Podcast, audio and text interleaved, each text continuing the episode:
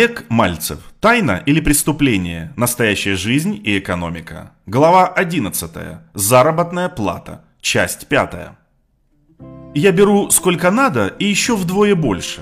Разницы в тактике и действиях между революционерами и ворами получается нет никакой, хотя на самом деле разница кардинальная.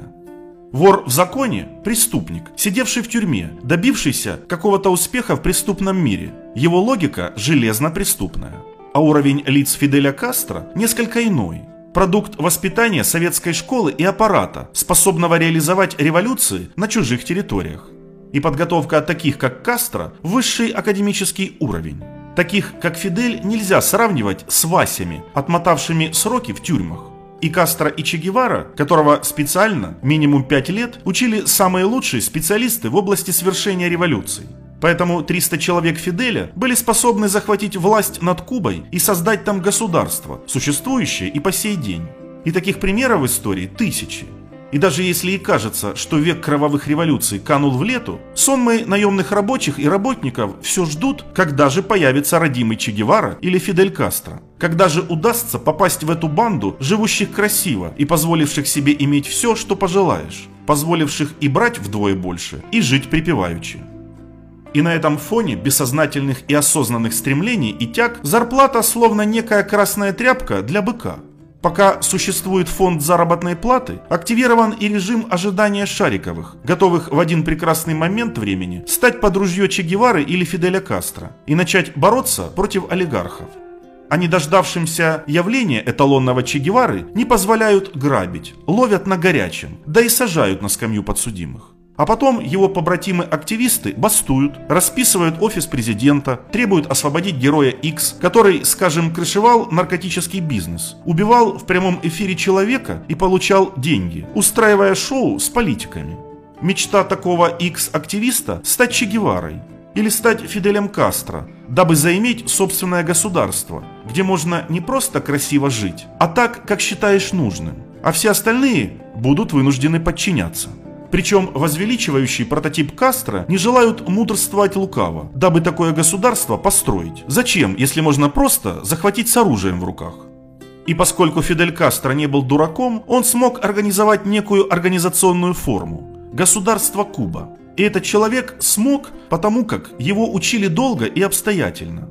А у всех прочих никогда не получится захватить какое-то государство или хотя бы его кусок. Революционеров недотеп поймают и свяжут, посадят в тюрьму, откуда неудачники выйдут и снова продолжат всех истово ненавидеть. И описанный конфликт будет длиться вечно.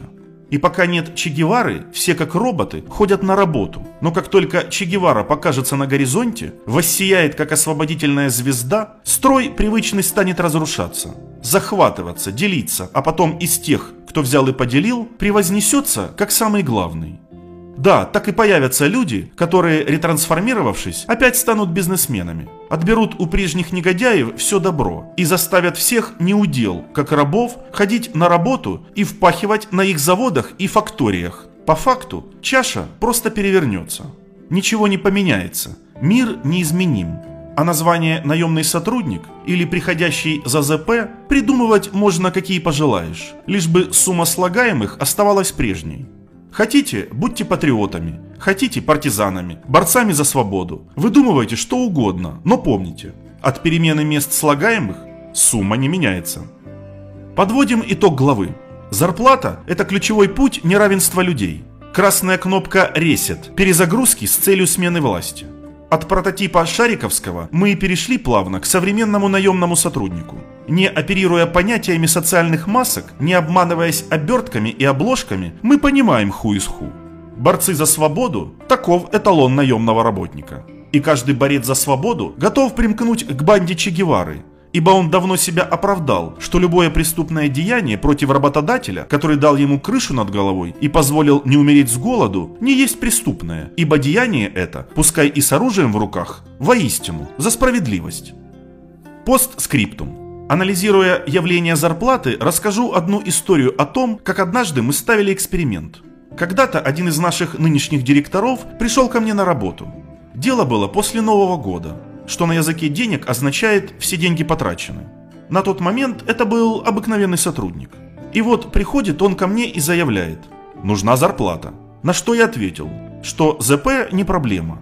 Спросил, сколько он хочет получать. Тот назвал сумму. И мы договорились, что каждый месяц, 25 числа, он должен приходить за своим причитающимся вознаграждением. Прошло три дня. Сотрудник приходит ко мне и говорит, у меня нет денег. Я отвечаю, так подожди, а как же договоренности? Он говорит, шеф, ну это же мы тогда договаривались, а вот сейчас ситуация изменилась, не знаю, что делать. Не вопрос, даю ему деньги. Проходит 10 дней. Этот же сотрудник снова приходит бить челом, мол, кончились деньги. И только на третий раз этот человек понял, что вообще происходит. Заработной платы никогда не хватало, не хватает и не хватит. И оперировать категориями ЗП весьма ущербно и точно неэффективно. И, наконец, постскриптум. Уверен, у ряда исследователей и читателей данная глава вызовет один непростой вопрос. А делать-то что? Если кругом, сплошь и рядом, одна и та же несправедливость, забвение, обман и введение в заблуждение. Да еще и при устоявшейся парадигме только так и будет, и никак иначе, ибо изменений никто внести не позволит. Что же делать бедному человеку? Все просто. Становиться лучше них. Лучше негодяев, воров, последователей Че Гевары или Кастро. Человек для себя самого должен решить одну простую задачу. Либо они будут у власти, либо он сам.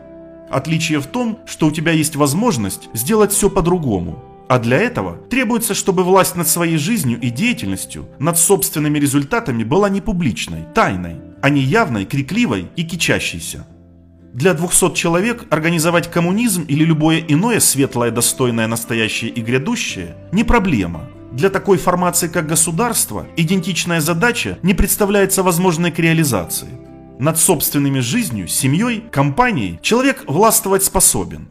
Перестав быть Шариковым, перестав разделять его философию, можно многому научиться и устроить в собственной картине мира все так, как считаешь нужным.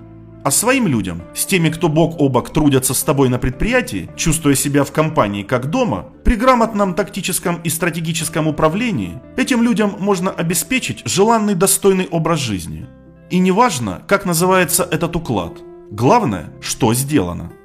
В государстве 21 века произрастает исключительно капитализм. Однако локально, среди узкого круга людей, система, машина, иерархия, бизнес-корабль и прочие примеры укладов известны, живучи и допустимы, причем в разных вариациях.